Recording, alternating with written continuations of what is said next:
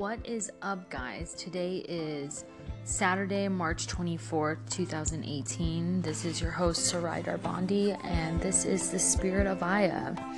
And today we're talking about the vibration of love. And, well, from my perspective, I've had to kind of learn what this is over and over again to be for sure. Um, and really, what this essence or being or mind frame, however you want to put it, of love is some other adjectives to kind of code it with is um, understanding, compassion, connection, um, empathy, the opposite of judging, um, separation, uh, ridicule, shaming, you know. Um, it's really, uh, and I think, you know, it really, it's, it really starts with ourselves, on um, the relationship that we have for ourselves. Um, for the longest time, I really, and I'm still working on it till this day, I really didn't understand what it meant to have a relationship with yourself because I was so groomed as a child to have a relationship with the outside world.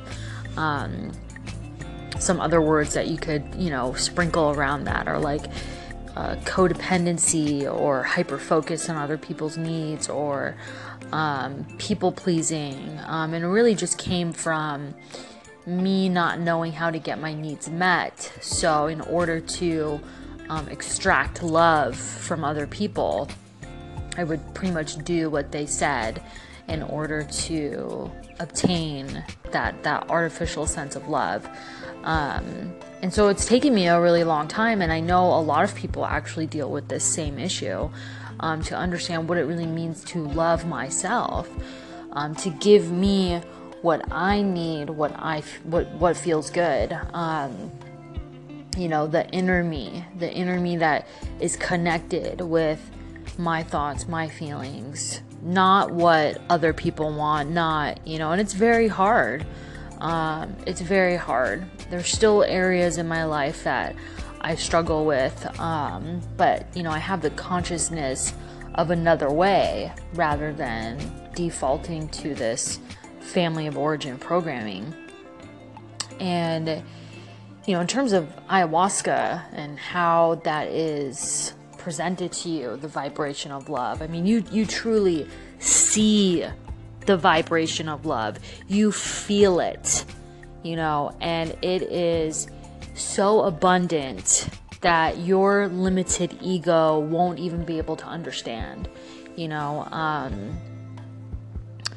I mean, it's it's it's so interesting because when you have these experiences with ceremony then you have to like come back to to real life. It's so hard to realize that how real what happened in ceremony was. You know i feel like there's a tendency to discount it because you know ayahuasca helped you you know um, but we all need help you know?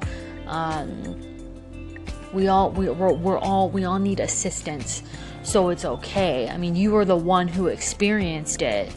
Um, for those of you who haven't experienced this, this God-like love um, that is so beyond the egoic mind, it's it's so crazy. Um, the, the only way I could describe it is like if you sat in deep meditation and you just felt so at one with yourself, it made you cry. You know, you felt so connected to yourself. You felt so at peace, so with joy. Um, you really felt yourself for the first time. You know, you got intimate and affectionate, but just by being present. Um, and so I really think for people who just have never learned to do this, I mean, the ceremony can be extremely profound in inserting that healthy emotional attachment to self that one never got um, because it was never taught. um, just how intelligent she really is. I mean, I can't begin to describe, uh, based off what people have told me, just how how intelligent this plant has to be um, to for people i mean you know if you've seen people before and after ceremony you would believe me i mean affect and body language and everything is transformed you know finally someone's given the gift of self-love and really knowing what that is and now using that as a basis for their life and so being able to vibrate with that. It's very hard. It's very hard to vibrate on the vibration of love. Um, and uh, um, it really does take, for some people, like moment to moment practice to disconnect from the constant focus of other people's needs and really just checking in with yourself and you know and and allowing yourself to feel what you feel because then that's going to reflect in your friendships and relationships right? Like you're going to be okay with whatever happens because you're just you know that people are doing what's best for them it's it is what it is there's no there's no there's no personal you know um it's so easy to make love so personal um and that's really hard too because we're taught that. You know, we're taught like, or, you know, we're not taught that, but maybe environments kind of set up this mentality where I have to be this way in order to obtain love. I have to be perfect. I have to be, you know, destructive. I have to be, you know, when really you just have to be you. Um, and